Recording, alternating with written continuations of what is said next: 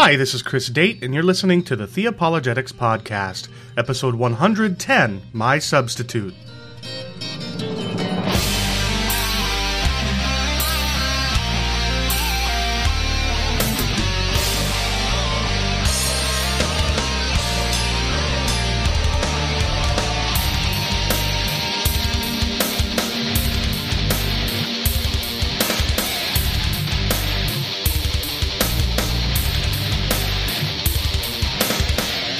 Well, last week I published uh, the first half of my recent interview with my friend Dr. Steve Jeffery on the doctrine of penal substitutionary atonement. And since uh, today's episode is going to contain part two, I'm going to skip over uh, playing a promo from my promo rotation. We'll save that for next episode. Uh, but let me catch you up with where we left off. I, I introduced my friend uh, Dr. Jeffery, and we talked about the background to his recent un, uh, appearance on Unbelievable with, with Justin Brierley, where he discussed and defended this view. Uh, I asked him to define uh, penal substitutionary atonement as well as the Christus Victor view of the atonement, and I asked him if it was an either and kind of a uh, either or kind of a situation or a both and kind of situation, and he described the atonement like a uh, brilliant diamond that you you see different aspects to it when you look at it from different angles, uh, and we believe that penal substitution and Christus Victor are not mutually exclusive. Now, I asked him to give us a brief positive biblical case for penal substitutionary atonement. We talked talked about uh, whether or not any of the early church fathers uh, taught something akin to this view. And I asked him what sort of impact the doctrine of penal substitutionary atonement can have on uh, the life of somebody who believes in it. And it was at that time that we began to switch gears, and I started playing the devil's advocate, raising a number of object- objections uh, to penal substitution. We started with whether or not penal substitution amounts to little more than cosmic child abuse. Uh, and it was at that point that we left off. So let's pick right back up. Uh, we'll pick the conversation right back up, discussing more objections to penal substitutionary atonement. Um, enjoy. He became my substitute. It should have been me on the cross, but he became my substitute. My soul would have been lost without my substitute. Now I'll never praise my substitute. But you know, your your answer kind of goes to something similar that that Greg uh, Boyd had objected to, or an objection that he had given during the, his clip in, in, the show, which is he sort of characterized. He said that PSA sort of characterizes the father as a sort of rageaholic who needs to vent his wrath on on anybody, and, and he doesn't really care who. But as you point out, mm, this was yeah. um, this was Jesus willingly going to the cross. One of the things that really stands out to me is when Jesus said that there's no greater act of love than to give one's life for one's friends, and I don't see how anybody could characterize that as anything like, you know, God mm. venting his wrath on anybody, doesn't matter who, or, or cosmic child abuse. I just don't, I, I can't conceive of where that's coming from, you know. Yeah. I, I, mean, I, I'm, I'm going to, you were a little bit more gracious than I think I would be. I think that when things like cosmic child abuse and um, rageaholic are thrown around, I don't think it's just. Uh, uh, misunderstanding. I think there are times when it's used uh, intentionally to set up a sort of straw man uh, that's easily knocked down, and and I personally don't respect when people do that. But you know, our listeners know that you're being a little bit more gracious in that regard than I'm willing to be. But you know, Molyneux did pick up on this cosmic child abuse language uh, a little bit to say that it's. He said he didn't. He wouldn't call it cosmic child abuse, but he did say that it's cosmic injustice. And, and one of the things that he kept bringing up, and, and Greg mentioned as well during his clip, was that they don't see how it, it could even be just that another person could pay the penalty for uh, for the guilt that somebody else has. So let's let's talk about that a little bit. How how could it be that it would be just for someone else to pay the punishment that I deserve? Can guilt really be transferred like that? Yeah, well, this is uh, is a, a, good question because um, it reveals a shortcoming in the uh, in the way that penal substitutionary atonement is sometimes articulated. Sometimes people talk about um, penal substitutionary atonement as if um, there's some guy somewhere who gets the rap for something he didn't do. Um, and everyone says, well, hold on, that's not fair.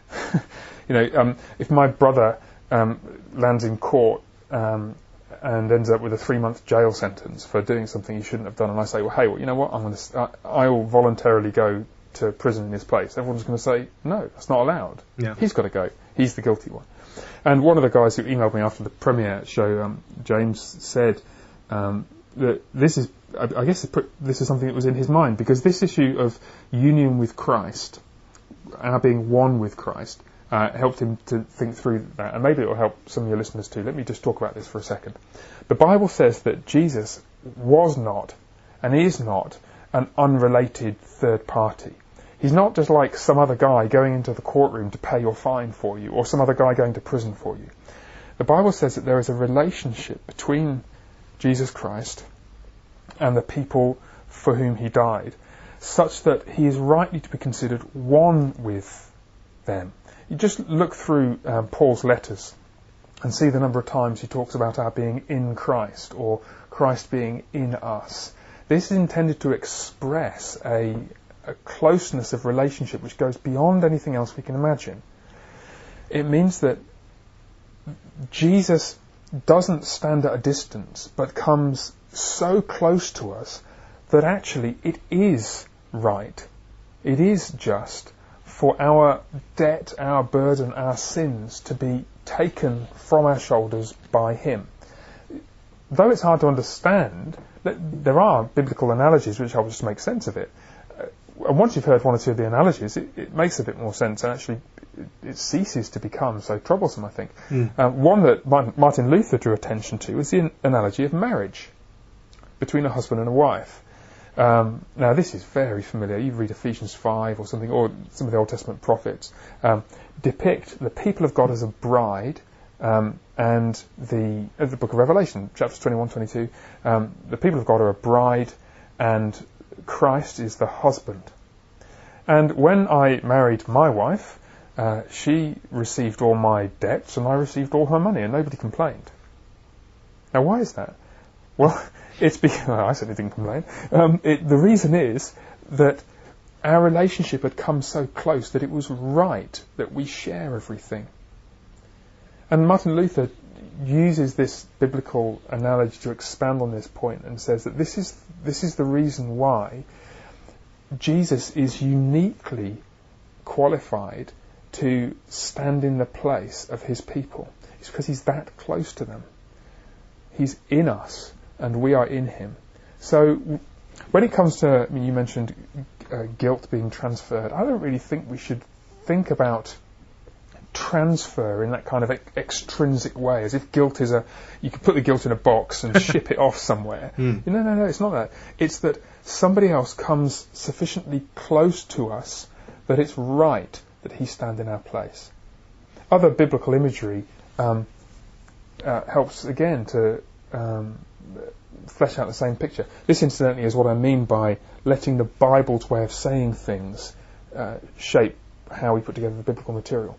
Um, Christ talks about Christ is the head and we are the body. Just think about that for a minute. How often do we just skate over that? Uh, oh, it's just an illustration. Like we're we're we're joined to Christ. No, no, no. Think about it for a second. The head and the body are so closely connected that when the hand is struck, the head feels the pain. Mm. And if that's mysterious, well, yeah, it is, isn't it? Um, there's something about our relationship to Christ which makes it different from any other relationship, and it's that relatedness, that closeness, being in Christ, that warrants Him standing as our substitute, which is why no other man could. It's why nobody else can go to hell for us. Yeah.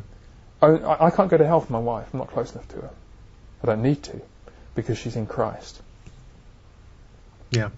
You know, and I do want to I do want to add to this that the idea of um, I mean, putting aside whether or not it's just for one person to bear the punishment for another person's guilt, uh, the question of one person being sharing the guilt of another is not um, uh, foreign in Scripture. I mean, uh, in Paul in, in, Romans four or five, I believe it is, argues that um, there was no between Adam and Moses there was no right. guilt because there was no law, and yet people between Adam and Moses died. And he seems to use that as evidence that all of yes. Adam's descendants are guilty of the sin that Adam uh, w- that Adam committed.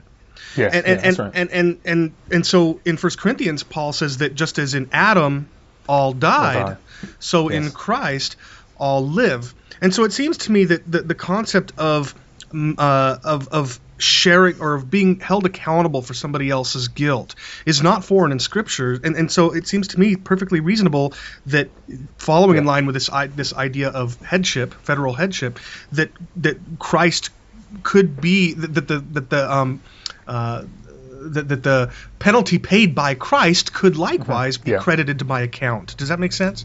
Yeah, it does. It does. Um, so, what and what that helps to understand is that there's um, Christ standing as our substitute is the is the pinnacle of a, a larger theological structure in Scripture. Uh, Christ is the only one who could go to hell for us, but.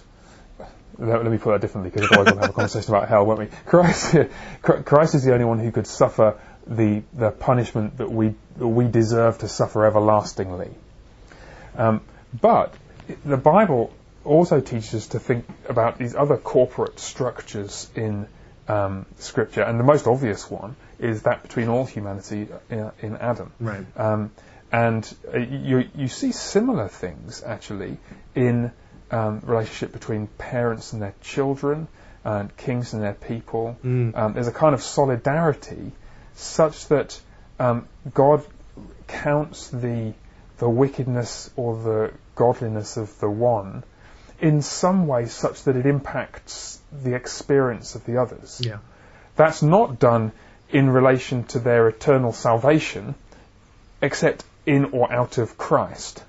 Um, it's striking to me that uh, I, I've- believe the doctrine of original sin. I'm, I'm an Edwardsian and a Calvinist on that. But it is striking to me that at the last judgment, it is not the sin of Adam for which we'll be held accountable, but our own sins, Mm. what we have done in the body.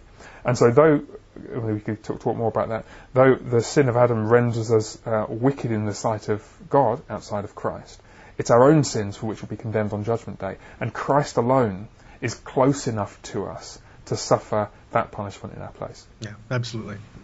Okay, well let- let's let's talk about this idea of substitution. You know, one of the things that Yeah. both Molyneux and Boyd said in, in the discussion on Unbelievable was that they're not denying uh, the substitute part of penal substitutionary atonement, but rather what, what they think is that it's not that he was the substitute for our punishment, but rather that he bore the consequences of sin, as if that somehow um, Mm, yeah. distances what they believe from our understanding of substitution. So, can you help us to explain what it is that you think they mean when they talk about him bearing the consequences of sin? And then we'll talk about our answers to that.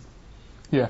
Well, uh, this is um, uh, to, to paint the picture a bit more broadly. th- This this pictures the uh, consequence of sin a little bit like the consequence of uh, jumping off a building. you know, if, if, you, if you jump off a building, you're going to hurt yourself. Um, if it's a tall building, you'll die. If it's a small building, you'll break a leg. But either way, it's that your folly and stupidity and wickedness jumping off the top of this skyscraper have brought about natural consequences which are painful and destructive. That's the key thing. Natural consequences. And so people say, maybe this is what Jesus is doing. Maybe what's happening is he's stepping into our place to endure the natural consequences of sin. So sin has the natural consequences of creating violence and hatred and enmity between people. And so what happened in the cross is Jesus experiences those things, hatred and enmity and pain, turned up to an intensity that we can't imagine. And so he suffers those th- natural consequences of sin in our place. Well, uh, okay, two problems with that. I mean, firstly, okay, let's firstly let's grant that it's it's true insofar as it goes. Um, sin does have what we might call natural consequences, um, and Jesus suffered those throughout his life. He was just the butt end of everybody's hatred, and throughout his ministry, he was being persecuted and oppressed and hated by people. And the cross is the climax of that. That's all true. But there are two problems. Firstly, this objection forgets who is sovereign over history. Uh, the natural consequences, that little phrase, natural consequences are not merely natural. They are what God intends. Yeah, they're prescribed. Exactly. God, God is intentionally bringing about um, all the things that Jesus suffered from, uh, you know, the first time uh, he stood up to preach and uh, and when he was in Capernaum and they tried to chase him away and uh, when they tried to throw him off a cliff and when the Pharisees tried to trap him, all those things, the, the hatred and stuff that he experienced, all those natural consequences, uh, so-called, are in fact divinely ordained and intended natural consequences. So let's not cut the sovereignty of God out of the picture here. Um, it's it's possible that that this objection is sometimes combined with a downplaying of God's sovereignty, um, and, I, and, that is worrisome, and that uh, that needs, means that the sovereignty of God needs to be re-emphasized. But there's a second problem um, that with this objection, just seeing the suffering of Jesus as something natural, just you know, he he stood in the mess that we all created. Well, the Bible explicitly says that this that his experience at Calvary came from the hand of God, and I mean, I can give you there are a couple of examples, and one of them really stand sticks out in my mind. Um, Jesus, uh, uh, when they go out to the Mount of Olives in Mark 14, uh, Jesus predicts what's going to happen um, after his death, and he says to them, Mark, this is Mark 14:27. Jesus said to them, "You will all fall away, for it is written, quote, I will strike the shepherd, and the sheep will be scattered." Mm you can see what he's saying there. So he's the shepherd and they're the sheep. He's saying, after I've been struck, um, you will all scatter. And indeed, that's what happened in the early days after his death and Judas before his death. Um, uh, they all they all turned away. Now, in fact, not Judas before his death, Peter at his betrayal. You, you get the picture. I will strike, strike the shepherd, and the sheep will be scattered. The question is, who strikes the shepherd? Jesus is quoting there from Zechariah 13, and if you turn back in your Bible to Zechariah 13, you'll discover that the one who strikes the shepherd is the Lord God Himself. Yeah.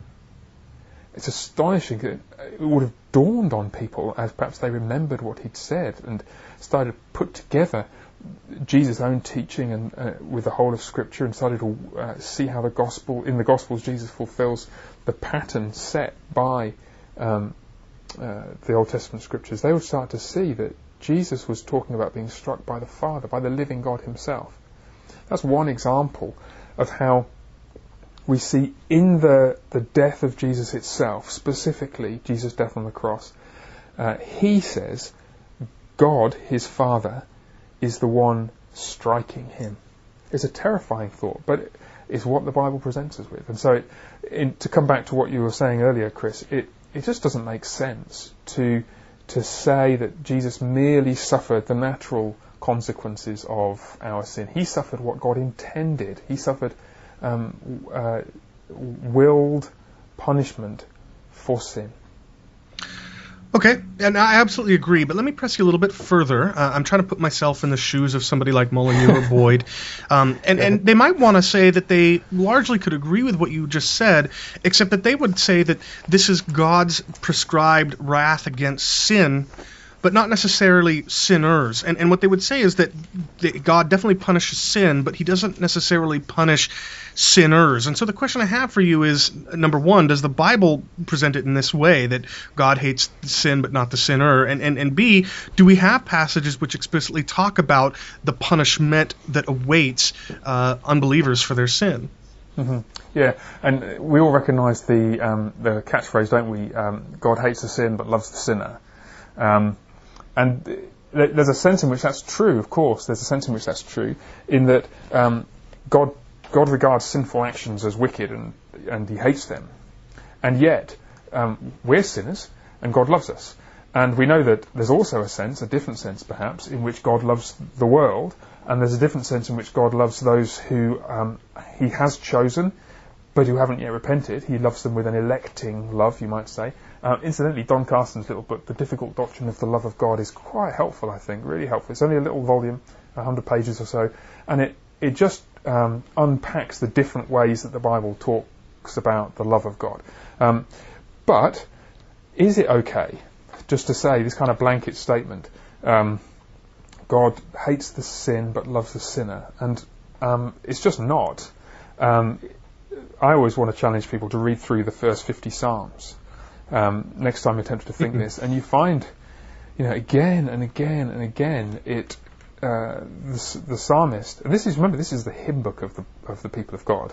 The the psalmist um, uh, says that the Lord will break them with a rod of iron, dash them in pieces like the, a potter's vessel. That's the unrepentant kings of the world.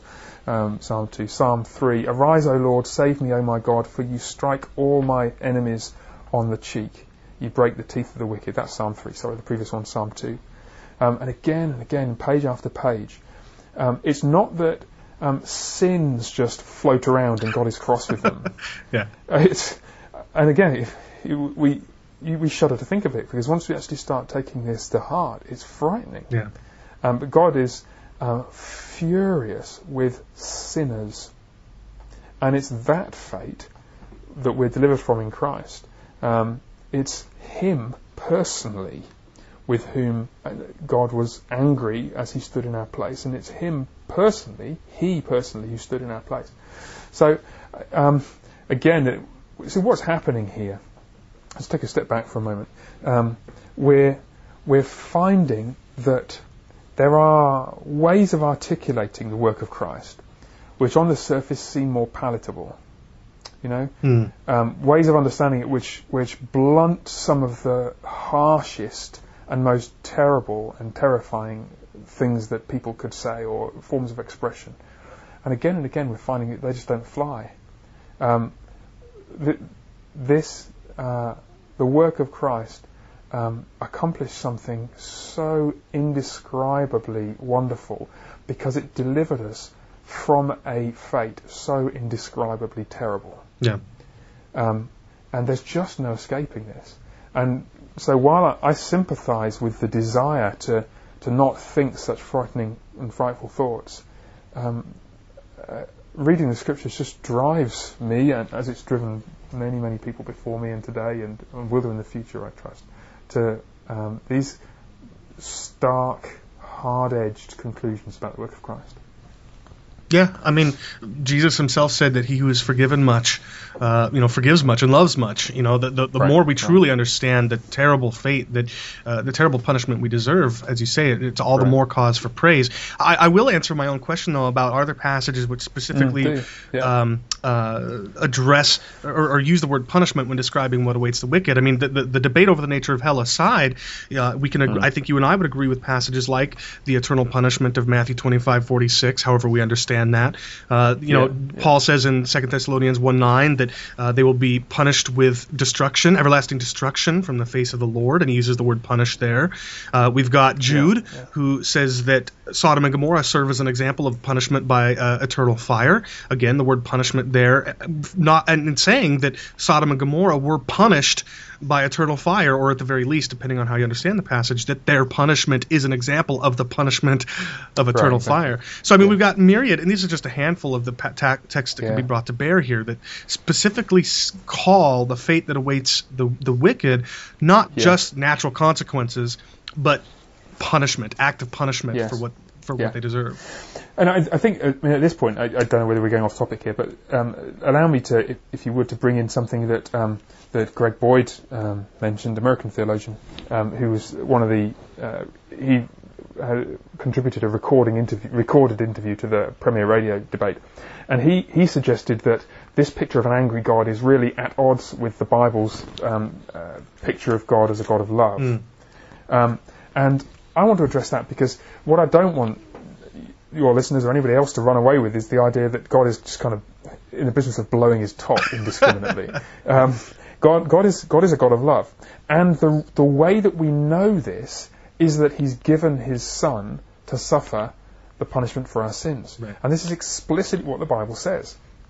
So it's this paradoxical picture where, as uh, 1 John 4 puts it, this is love. Not that we've loved God, that's not what love is. You know, we, we love God in a flimsy, uh, ephemeral kind of way. Mm. But this is love, not that we love God, but that He loved us. How do we know that? And sent His Son to be the propitiation for our sins. Yeah.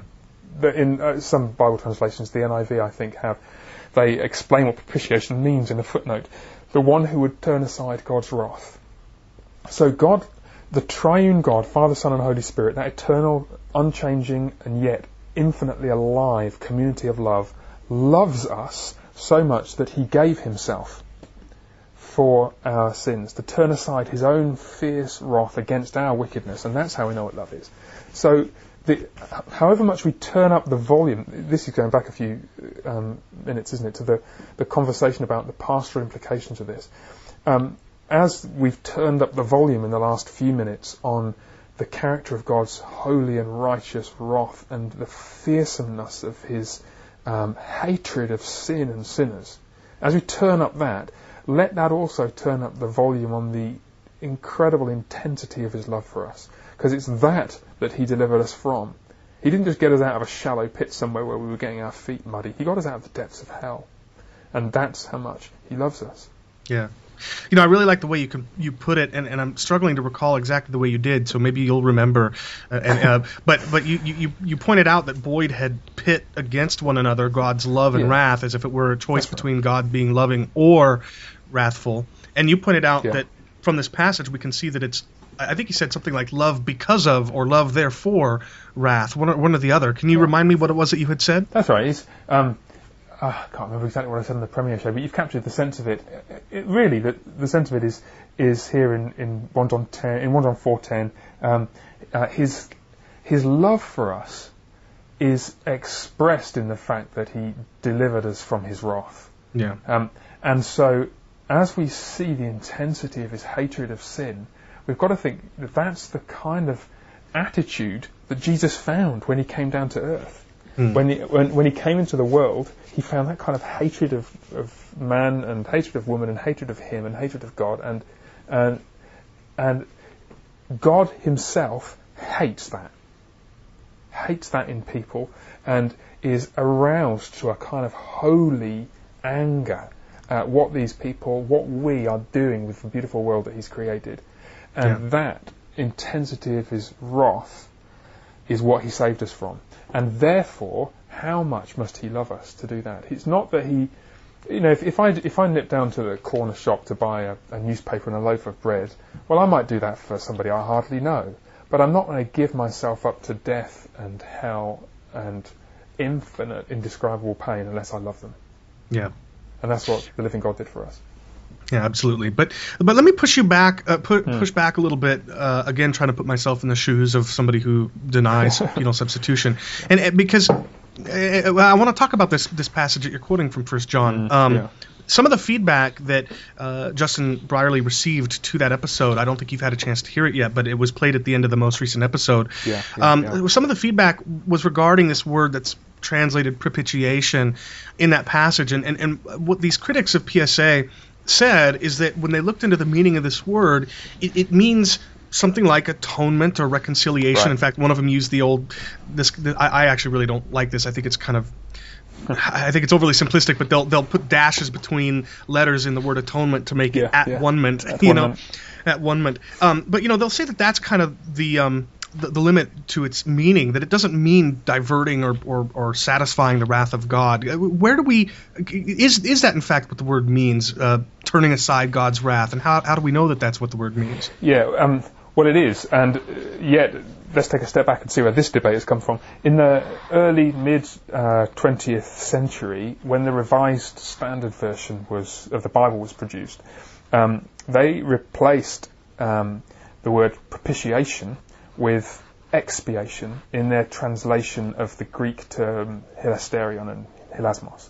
Um, okay, there's some long words for you. Um, hilasmos is the Greek word, or hilasterion. And the question is, does that refer to something that happens to a person, that the person is cleansed, that's expiation, or does it refer to something that happens, so to speak, in relation to God, propitiation? Is it that we are cleansed of our sins, expiation, or is it that God's wrath is turned, turned aside? That's propitiation. And influenced as they were by the work of C.H. Dodd, the um, mid 20th century New Testament scholar, wrote a commentary on Romans and a bunch of other stuff. Um, the RSV translators opted for expiation and made it sound like Jesus accomplished our cleansing. He cleansed us from sin, which is gloriously true, but it's not what the word means. Um, and the uh, since then, other scholars have done uh, some work basically undoing the pickle that um, Professor Dodd made of that in the middle of the 20th century. One that springs to mind is um, David Peterson and some other contributors to uh, Where Wrath and Mercy Meet, which is a collection of essays from my old theological college, um, Oak Hill Theological College here in North London. Um, uh, they, they did some work on the character of the atonement and what um, this vocabulary means, hilasterion. Um, uh, you can find the debate outlined in some detail in John Stott's book, The Cross of Christ. Jim Packer has written on the subject. Um, one uh, theme that lies in the background is the uh, Old Testament language of atonement. And uh, at the risk of, of, going on too long about um, foreign words, this one will amuse you. The, um, the Hebrew term kippur or kipper, pronounced kipper. In England, we have kippers, which are kind of smoked herrings. K I P P E R, and it's K P R in Hebrew. They're the consonants. Um, and uh, this term is translated often atonement. So the question is, what does it mean? Does it mean that the wrath of God is averted, or could it mean something else? Could it mean reconciliation, at one bringing, t- bringing two sides together? The answer is, yes, it can, sometimes. Sometimes the word kiper means forgive. Sometimes it means cleanse. When it has to do with um, physical objects like the tabernacle, mm. um, it's to do with cleansing. Blood is sprinkled on the tabernacle to do with uh, to cleanse from sin. Um, sometimes it uh, means ransom, particularly when it's used in connection with the noun kofer, which means the ransom payment. Um, and again, sometimes this is explicit because a, payment, payment is mentioned or something which is given is mentioned. And so sometimes what people do is they say, well, look, the word kippur means um, cleansing, or it means forgive, or it means a ransom payment. It doesn't refer to the averting of God's wrath. Well, what do you do? Well, the answer is you look in detail at all the other texts where the word is used, and in some of them, not all of them, but some of them, it clearly refers to the averting of um, the wrath of God. And I mean, just to give a couple of examples, um, you've got in the book of Numbers, um, in Numbers 25, um, the Israelites committed sexual immorality with the Moabite women, and God's anger was manifested in a plague. His anger was turned aside, atoned for. Kiper is the verb that was used by uh, Phineas's action in uh, executing one of the men who was one of the ringleaders of this immorality. Clearly, what's going on here, um, it's not that this man is being cleansed. It's, it's not that this man is being forgiven. Mm. It's not that he's been reconciled with anybody. The wrath of the Lord is being visited upon the people of God, and uh, the wrath of the Lord is turned aside as this man is executed. So, in that vivid uh, narrative there in Numbers 25, you've got an example of where that same Hebrew word, kippur, can mean a fourth thing, not forgive, not cleanse, not ransom payment, but to turn aside the wrath of God. And our argument in the book, in Pierced for Our Transgressions, is that that's the sense which uh, is found in Leviticus 16. Um, uh, again, you've got um, the, the, reference to Nadab and Abihu, and, and, readers, if they're interested, can read the argument in more detail. It's a kind of, it goes on for a half dozen pages. I won't belabor it here, but you see the point that um, we must be quite careful in how we uh, understand the meaning of significant biblical terms and I guess you translate them with sensitivity to the context and to the, the theological context, particularly in which they occur. Um, so, yeah, that, that, that, pulls together quite a lot of um, discussion, and I hope it serves to give some clarity to the Old Testament, uh, New Testament background to this idea of um, propitiation as turning aside the wrath of God. Yeah, and if I recall, and, and I might have to cut this out if I totally get this wrong, and if you have to correct me on this, but if I recall, there's there's actually places, maybe this very word, where um, where the work of Christ, the word that is used is the same word that's used to translate the, the mercy seat that was uh that was on the ark or something like that, right? Yeah, right. Where where um, the idea was this is a place where sacrifices were made to do just that, to divert the wrath of God.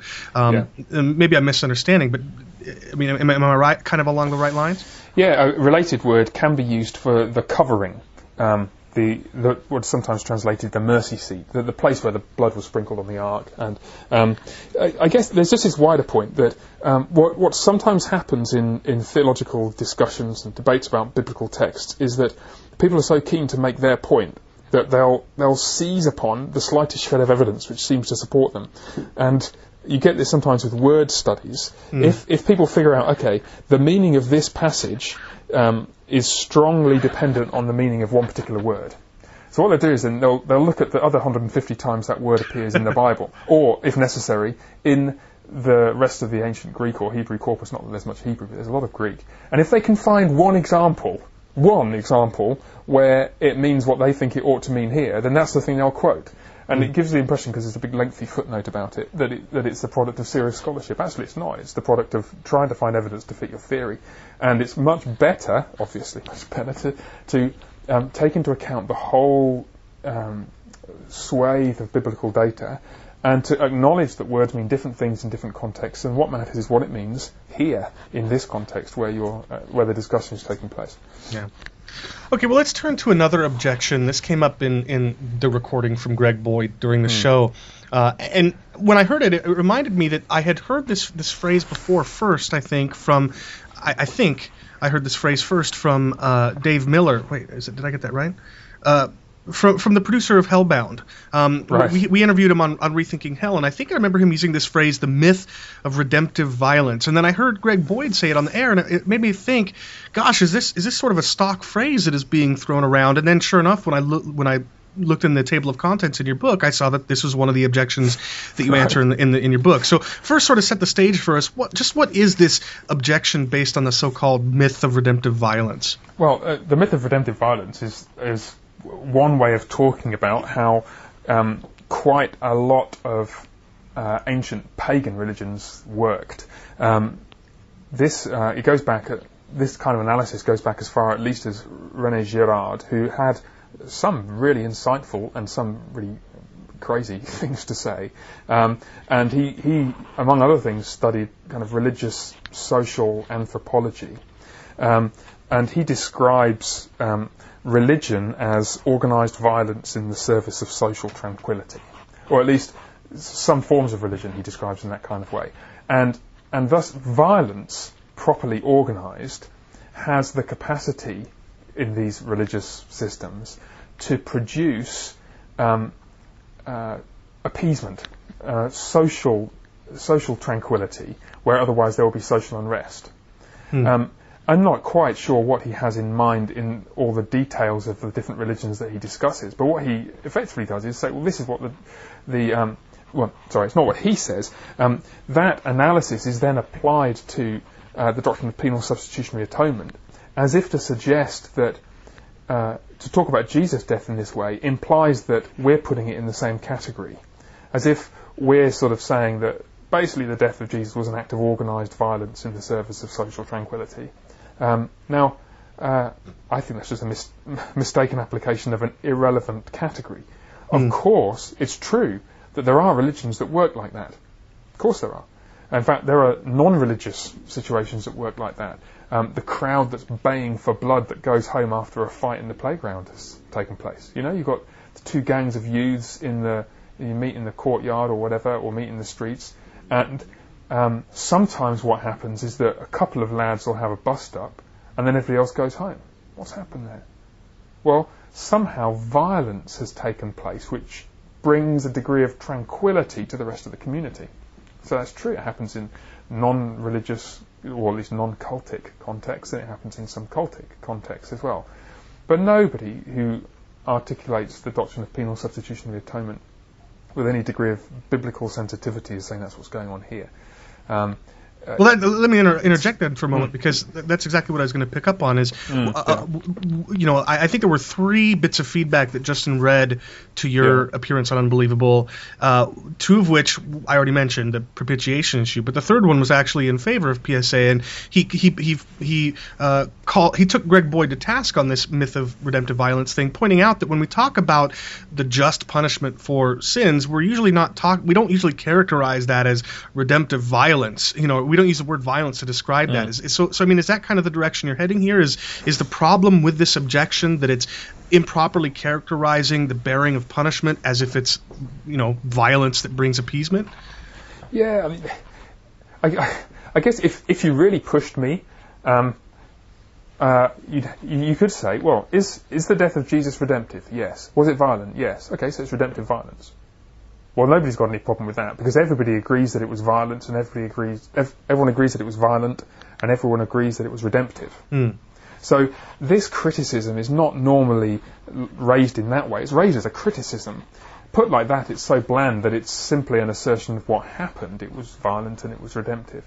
Um, if if the um, criticism has any force as a criticism, it's saying that penal substitutionary atonement uniquely sets out the death of Christ in this kind of way, um, and I just don't think that's don't think that's true. Um, of course, violence was involved, yeah, but that doesn't mean that it was involved in the same way and for the same reasons as those um, uh, pagan and non-religious religious systems. That's just um, that's just not what's, not what anybody is saying is going on here. So is it okay? So I'm, I'm trying to wrap my head around this objection and the answer to it, and it sounds to me like the as you say, it, it's if we just blandly characterize it as redemptive violence, that's really not an objection. The objection is if PSA is true. I mean, the reason why PSA isn't true is because it's it, it seems it's more pagan in origin in the sense that pagan pagan religions and as you say, even outside of religious context, we have this you know uh, societies have this concept of violence that brings about peace or Yeah. whatever. Um, so is the is the answer to that then that we see? I mean, we've already talked a lot about it. That we already see in the in the uh, pages of the Scripture itself and in the Old Testament this concept that God is wrathful towards sinners and that sacrifices do divert the wrath of God away from sin. You know that, that somebody can stand in as the substitute uh, for somebody's punishment. Is that is that the answer to the objection? Um, in in part, yeah, in part it is. Um, I, I have to say though, to be honest, I think that this objection only really has any force because of the rhetoric. Um, Okay. Because, um, uh, in other words, it associates um, the death of Christ with something that sounds bad. I mean, who, who- who wants to believe in a view of Jesus' death that, that can be labelled the myth of redemptive violence? Sure. You know, it's, it's a bit like believing in limited atonement. I mean, who wants to limit the atonement? Not me. But uh, which is why it's helpful to describe that doctrine as uh, effectual atonement or particular redemption. But here, I think I do want to say, um, was Jesus deliberately and knowingly and willingly going to a violent death? Well, he was, wasn't he? So in that sense, violence is redemptive. Um, and nobody has any problem with it. And penal substitutionary atonement is not unique in that. If you're saying any any more than that, if you're trying to lump this doctrine of the atonement in with pagan religious systems, then it's just clearly nothing like them, and the objection isn't really one that can be taken seriously. Yeah, I, I recognize, incidentally, that I am kind of stumbling over this one. I, it's just difficult for me to get my head around. I mean, Well, if it's difficult to get your head around, it's probably not your fault, to be honest. Um, you know, so, some, sometimes you read things and you think this is complicated and it's because I'm thick. Sometimes you read things and you think this is just confused. Yeah. And I think there is an element of that here. yeah. I mean, it, it sort of reminds me this this issue with uh, violence bringing about peace. It sort of reminds me of you know in uh, in Iron Man the movie um, Stark. I think at one point he's he's uh, displaying this new weapon this new weapon system to uh, the army, and I think he says something about peace by means of the biggest stick or whatever. You know, we, we we we have this joke about peace being brought about by um, having such a powerful army that nobody can stand against you. It's sort of Yeah, like yeah, the, the. Pax Romana, right? I mean, the, Ro- the the Roman peace was brought about by Rome conquering all these other nations, but but to say that this concept is in any way, shape, or form similar to the doctrine of penal substitution, it just Yes, crazy. baffles me. It's crazy. as you Yeah, it does, and especially once you see um, the, the way that Christ um, gave himself up, the way that the Son gave himself up to the wrath of the Father, was precisely by allowing himself to become a victim. Hmm. You know, if if you just had a raw Christus Victor view with no sense of substitutionary suffering, then you'd have the idea of the conqueror on the great white horse coming in and blitzing everybody. That might lay you open to the criticism of um, uh, a myth of redemptive violence because Jesus is the one going about being violent. But that's not what you've got here. Here you've got the victim. Yeah. Jesus is the victim, and he gave himself willingly as as he who was one and is one with the Father. It's a Trinitarian action: God, Father, Son, and Spirit, all uh, willing and carrying out in different respects the same action. It's a self-giving sacrifice, not um, slaying innocent people. Yeah. Yeah. Okay. Uh, well, so here's another objection. Uh, this is something I've heard before and, um, you know, have my own thoughts about, but you address it also in your book. Um, some have argued that if penal substitution is true, then God isn't really forgiving sin. What He's doing is He's just you know putting the punishment onto somebody else in, in this case himself. But but it's sin isn't really forgiven it's just paid for by somebody else. So how can we genuinely speak about the forgiveness of our sins uh, in a penal substitution model? Yeah, well, um, you can because we need to pull together two different things which are in danger of getting, well, sorry, disentangle two different things which are in danger of getting confused. First, we've got the issue of justice. Secondly, we've got the issue of forgiveness. Justice says, and truthfulness actually says, that God, the righteous judge of all the earth, must do right. The devil must not be able to stand up to God on the last day and say, You have not done justice here. Uh, no one has suffered. No one has been punished. Punishment has just been overlooked, and you're no different from those corrupt judges who roll up to court half drunk and acquit the guilty and let, let everybody go home. But the devil must not be able to do that. So somebody must suffer. Somebody must be punished. That's the right thing to do. Hmm. At the same time, in relation to us, either we suffer for our sins or we don't and are forgiven. So perhaps you could say it like this um, In relation to us and God, we experience forgiveness. Our sins are wiped away and cleansed because they're taken from another and the punishment is suffered by another. In relation to God, justice is done, justice is served because a punishment is paid. And we don't want to set those two things against each other. We want God to be able to say, Your sins are forgiven and justice is done. Hmm. And I think that's that's how I try and um, draw out those two threads, so that uh, it kind of makes sense. In the background to all this is the doctrine of the Trinity, of course, that there is uh, oneness and yet distinction in the Godhead, so that it's possible for God, um, God the Father and God the Son, to act upon each other. Um, they are uh, different persons, which means that though they're not independent in being, nonetheless they are distinct subjects, and one Mm. can be the subject and the other the object of the same action. So God can give, God the Father can give to the Son, God the Son can glorify the Father, um, both can send the Spirit, and so on.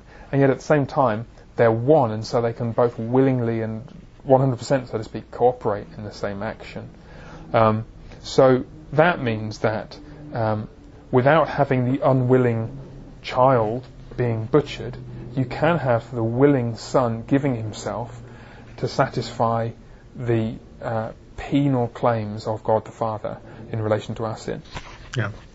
You know, uh, we always uh, uh, run into a, a little bit of danger when we when we use analogies, but I thought I Hmm, might offer yeah. one that that a, a, a some a f- sort of friend of mine, I guess, uh, a, a, a show, uh, the host of a show that I like. His name is Matt Slick, and he's a show of a radio show out here in the states, and he's the president of uh, uh, Christian Apologetics Research Ministry. Anyway, Right. he's offered a, a kind of you know uh, crude analogy where if you were to come into my home and break my lamp um, I could forgive you of that and replace my lamp at my own cost.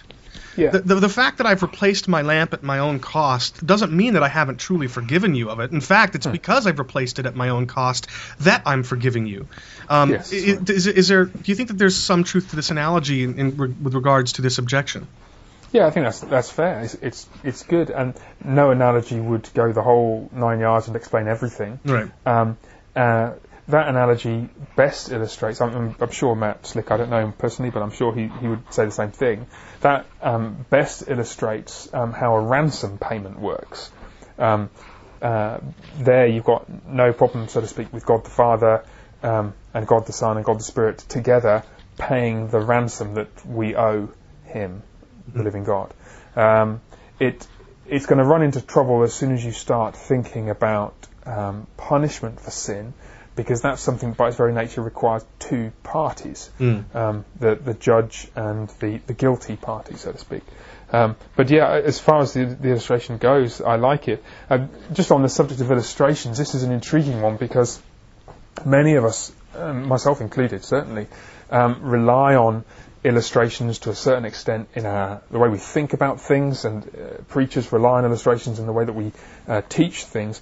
And it's just worth um, keeping in mind the limitations Yeah. of these.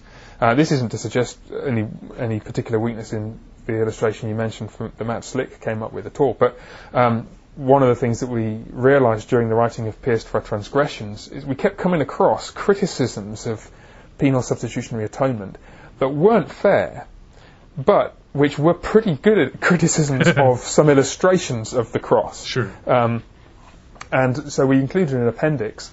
we included an appendix to the book to to try and help preachers uh, to think through this. Uh, we didn't want to make preachers' jobs more difficult. We wanted to make them easier and to help them see, because all three of us um, uh, are uh, ministers, and well, two of us are ministers full time. Mike is the principal of college, but um, uh, Andrew and I certainly preach almost every week, and we, we know what it's like to be, I know, clutching around trying to find something to to make something which we're about to make confusing, to make it to make it come alive and to make it clearer. Yeah. And we wanted to try and help uh, people in our kind of position to see that sometimes that can lead you into problems down the line. That you come up with an illustration which conveys 50% really well and 50% really badly. Right. Um, and people go away from the sermon and they'll remember your illustration.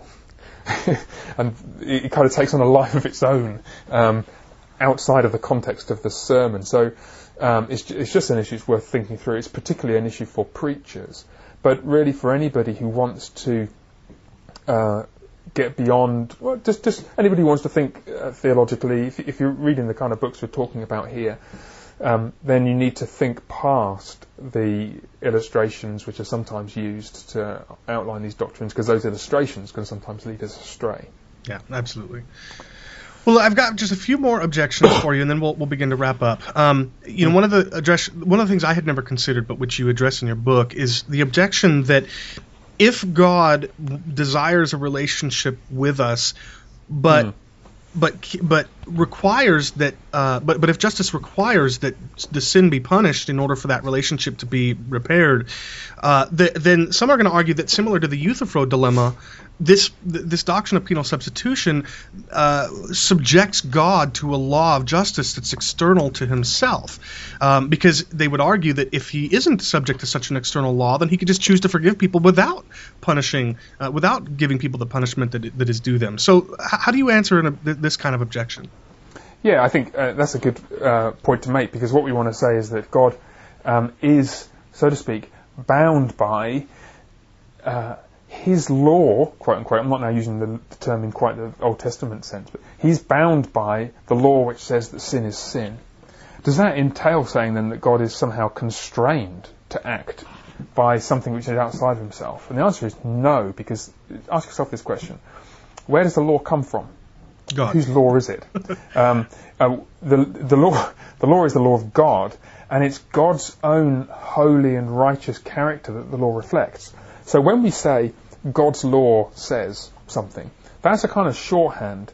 It's, it's a shorthand for saying God Himself, from the very depths of His being, feels and believes something, and therefore He says it, and therefore His word, His law, says it. Yeah. Um, so we, we might say God is constrained by the righteousness and holiness of His own character to act in certain ways. Um, and this, again, I mentioned it before, but uh, he's, uh, this was brought out by um, Athanasius, who says God is constrained by his own truthfulness. Yeah. Truthfulness is not a standard that somebody else holds God to. Truthfulness is a standard that God holds himself to, because it, indeed it flows from him. Uh, and, and so um, what he does then, everything that he does is in accordance with his own character and his own character is both righteous and truly true and loving and holy and merciful, um, and everything he does uh, brings together all those different ways of describing uh, his character. And if, if, if you were if you were an open theist, say, um, or if if you uh, had some other view of God which uh, in in some way separates God's attributes off from one another, or separates God off from his attributes, or denies divine simplicity or something like that, or worse still, brings God towards the level of a creature, suggesting that God is embodied or whatever, something of that kind, then you're going to run into exactly this trouble, actually. Um, you're going to start thinking of God as being constrained by things outside himself, and that's where open theism ends up. Uh, uh, this is perhaps something else we to talk about. Um, we, but uh, where uh, God basically isn't almighty, Yeah. Um, God can't do everything He wants. He, uh, the world is a game of chess, and He's a pretty good chess player, but you know there's some things He can't do, even though He wants to do them. Now we're not saying that. We're saying that everything that God does, He wills and wants to do, and that includes the things that His Word says. So when His Word says that um, uh, that He uh, rises up in holy and righteous fury at the sins of the wicked, people like us, then that's because um, he rises up in that way. And he's not bound by something outside himself to act. He's bound only by his own character. Yeah. Okay, well, we've spent a lot of time talking about Jesus' death. Uh, and in fact, this is one of the objections that is sometimes leveled against PSA. Uh, Greg Boyd, I think, and, mm. and Mullen, you both mentioned it in the discussion on Unbelievable, and, and you address this in your book. Um, does the doctrine of penal substitution render Jesus' life basically superfluous, and does it render his resurrection more or less meaningless? Well, I mean, no, it doesn't. Um, I mean, one one reason to uh, you, you, can see how this comes about, can't you? This um, criticism it flows from uh, what people perceive as an exclusive focus on the death of Christ. Mm-hmm. And again, let's hold our hands up and, and say that sometimes this is this is how things happen.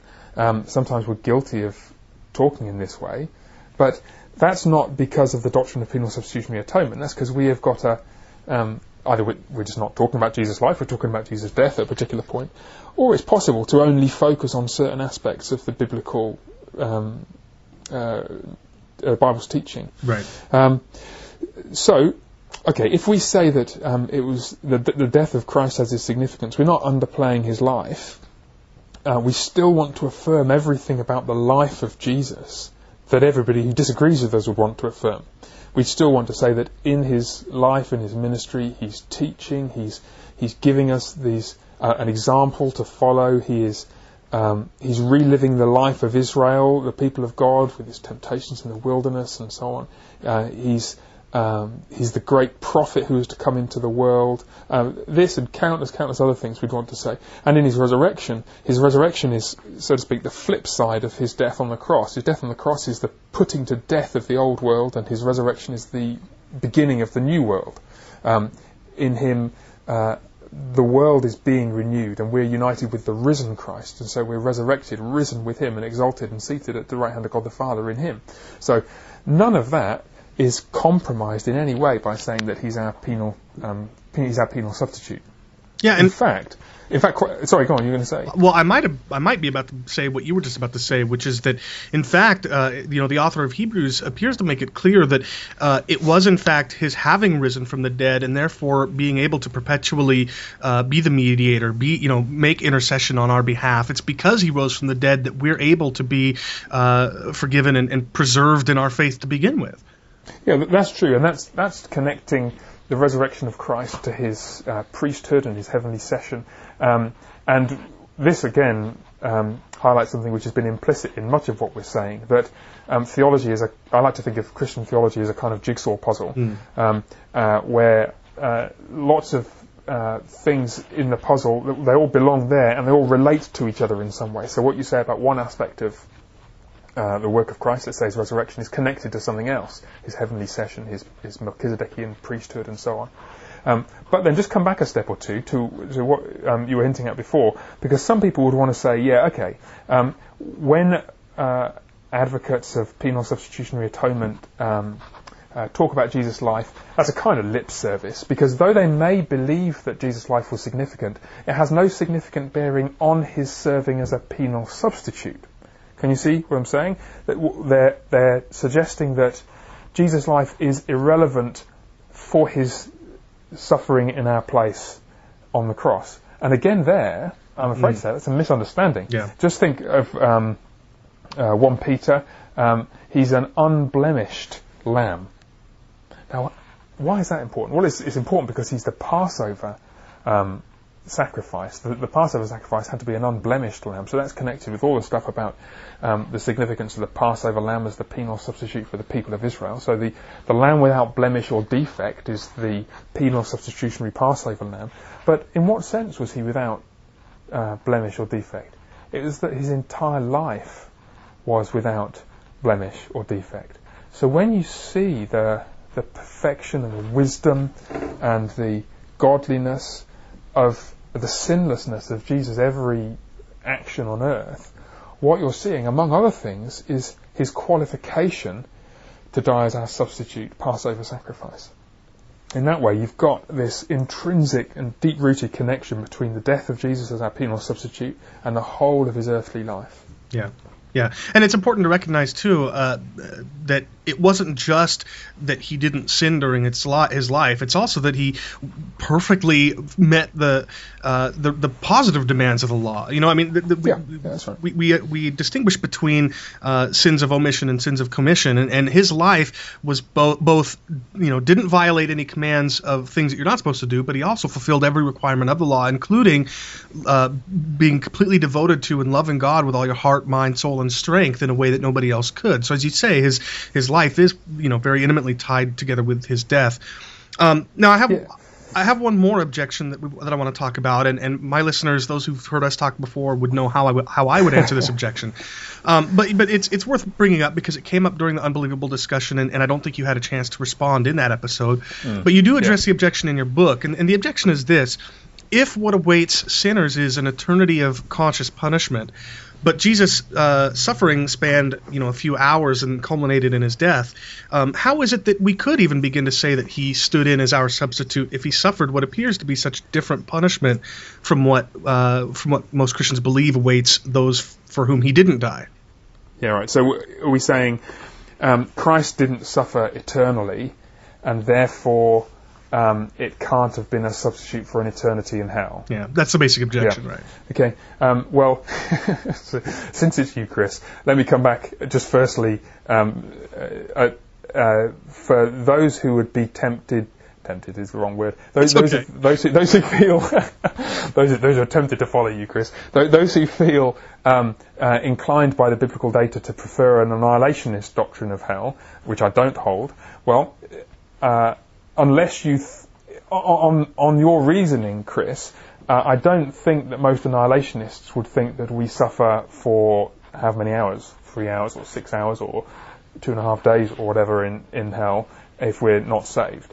So if it's just a matter of timing uh, that is inclining somebody towards annihilationism, annihilationism probably won't help you. But let, let me try and address the question then sure. in a way that helps both of us. So how does Jesus suffering for the three hours of darkness on the cross or um, the three days in the tomb, how, how, does that, how can that be equivalent to um, an eternity in hell? And this is an important question um, because unless it's in some way equivalent, then how can he be our substitute? Um, at this point, it's just um, helpful to uh, clarify one of the things that uh, is is significant for the severity of a punishment is its duration. But that's not the only thing. Other things that matter include the intensity and the character of the person being punished and their relationship to the person being punished, doing the punishing and so on. So, just to take a glib example, um, to suffer um, uh, two years hard labour is not the same as to suffer two years in an open prison. You know, they're, different intensity. Um, and as Christian theologians have tried to put this stuff together in in thinking about the death of Christ, what they've realised, of course, is that um, Jesus himself, by his character as the incarnate Son of God, is of infinite personal dignity. So for him to suffer at all, in any way, is, so to speak, an infinitely unthinkable thing. Mm. Um, Francis Turretin says that Christ alone ought to be estimated at a higher value than all men together, and that the dignity of an infinite person swallows up all the infinities of punishment due to us. Yeah. To be honest, I find it hard to understand how exactly that's so, except to say that it kind of makes intuitive sense to me. Um, uh, uh, just let me give you an, an illustration. Um, the over here in the UK, we still have a monarch. We still have the Queen, Her Majesty Queen Elizabeth II. Um, uh, if she were walking down the street in London, and if um, there was some stray cyclist careering down a hill, looking like grief, unless somebody gets in the way, um, the uh, the cyclist is going to plough into Her Majesty. Perish the thought. I think there will be people queuing up to throw themselves in the way, in the path of the cyclist. Mm. Broken arms and broken legs and black eyes and all. And the reason is not because they know Her Majesty particularly, it's that they we intrinsically, sorry, instinctively somehow feel that for someone of such such dignity and significance to suffer a broken arm would be awful. We we would rather uh, we had the broken arm and the broken leg, leg and the black eye because that wouldn't be so bad. And I think something of the same intuitive uh, view of uh, suffering is at work in the death of Christ. For Christ to suffer anything at all is so outrageous, so dreadful, that the, the severity and seriousness of the punishment rises in proportion to the dignity of the person. And Her Majesty will not mind my saying that Christ is more dignified and glorious even than her. So, in that way, we can understand how God can count Jesus' three hours on the cross or his uh, three days in the tomb as infinitely sufficient to propitiate the sins of the whole world. Yeah. I don't pretend to understand all of that, but um, it makes sense uh, to me insofar as I can uh, put the pieces together. Yeah. Okay. Well, uh, th- that covers. You know, I think just about every objection that came up during Unbelievable. Uh, I think it, it, it gives uh, the listeners a taste of many of the objections that you address in your book. Um, so I would definitely encourage our listeners to check those things out. I, I want to begin to wrap up now, if that's okay, and I want to start Mm, that yeah. by asking you, to what extent do you see the doctrine of penal substitution as an essential of the Christian faith? To what extent is it proper to divide from uh, from professing Christians who would deny, uh, knowing all the details involved, knowing knowing the justification for PSA, would nevertheless Mm-hmm. deny it? To what extent would it be proper to divide from them? How would you address this kind of a question? Well, I, th- I think it's uh, it's funny whenever we have a conversation, we always have um, this question comes up, and it's always the last one. And um, I I think with any any issue of disagreement, the question is um, uh, not just what's the issue, but why is the person you think if you think they're wrong? Why why why is the person wrong? Um, are they wrong because they are kind of bullheadedly and flagrantly disregarding what they can plainly see as the teaching of Holy Scripture? And they're doing so because they have cultural pressure or because of personal distaste or whatever else. Are they wrong just because, well, they've, they've studied the Bible and they, they have come to a conscientious conclusion which differs from yours? Um, those are different positions. And like I said in our conversation about um, uh, eternal conscious punishment, um, I think it's quite conceivable that somebody might reject an eternal doctrine of hell because of personal distaste. Mm. And that's not the same as somebody who rejects that view because they just don't find it in the Bible. Um, I would say I think that penal substitutionary atonement is a good deal more significant than that. Yeah. Partly because it's more intrinsically connected to so many other things the justice of God, the holiness of God, the truthfulness of God, the sovereignty of God, the love of God. All these things are so closely interwoven with um, the doctrine of penal substitution that I find it. Uh, it's, it feels more likely to me that somebody who is rejecting this doctrine is doing so in spite of the Bible, not because of Yeah. it. But at the same time, I don't want to say that that's true of everybody. Um, it's it's quite wrong to impute to somebody else what you think are the consequences of their beliefs or where you think their beliefs have come from. And so, always in this, um, charity, slow to act, slow to speak, slow to think, slow to pass judgment is is the best way forward. But I do think that this uh, perspective on the atoning work of Christ cannot be abandoned without doing serious damage to the rest of the stuff that we believe about God. And therefore, it can't be abandoned. Um, it shouldn't be abandoned, and it it can't be abandoned uh, whilst preserving intact much else. There will be people out there uh, listening to this show who um, just think, well, I, I've never heard most of this stuff before. In that case, don't feel that I'm taking a tilt at you guys at all, but do take this as a prompt to go deeper into the Word of God. You're already listening to this radio show. Presumably, that's that's one of the things that you're about. So um, why not uh, dig a little deeper And if you find yourself thinking, I don't really understand all of these things, pick up John Stott's Cross of Christ, pick up something lighter like um, Mark Meynell, Cross Examined. Um, I can um, get uh, links to these um, on um, for Chris, and he can put them on the website if he's willing to do so. They'll be on my website. I'll put them up there before this thing, uh, the broadcast goes out. Um, if you if you find yourself challenged particularly on penal substitutionary atonement, then you may find pierced for transgressions useful. It's certainly not the only thing out there on the subject, though, and I encourage you to think and work through and pray through more uh, deeply and in more detail some of this stuff. It's always a real joy. Speaking as a pastor, a, a, a woman at Emmanuel did just a few months ago. She came to me um, after a service or after a Bible study, I think, and she said, I, I want to go a little bit deeper into the Word of God.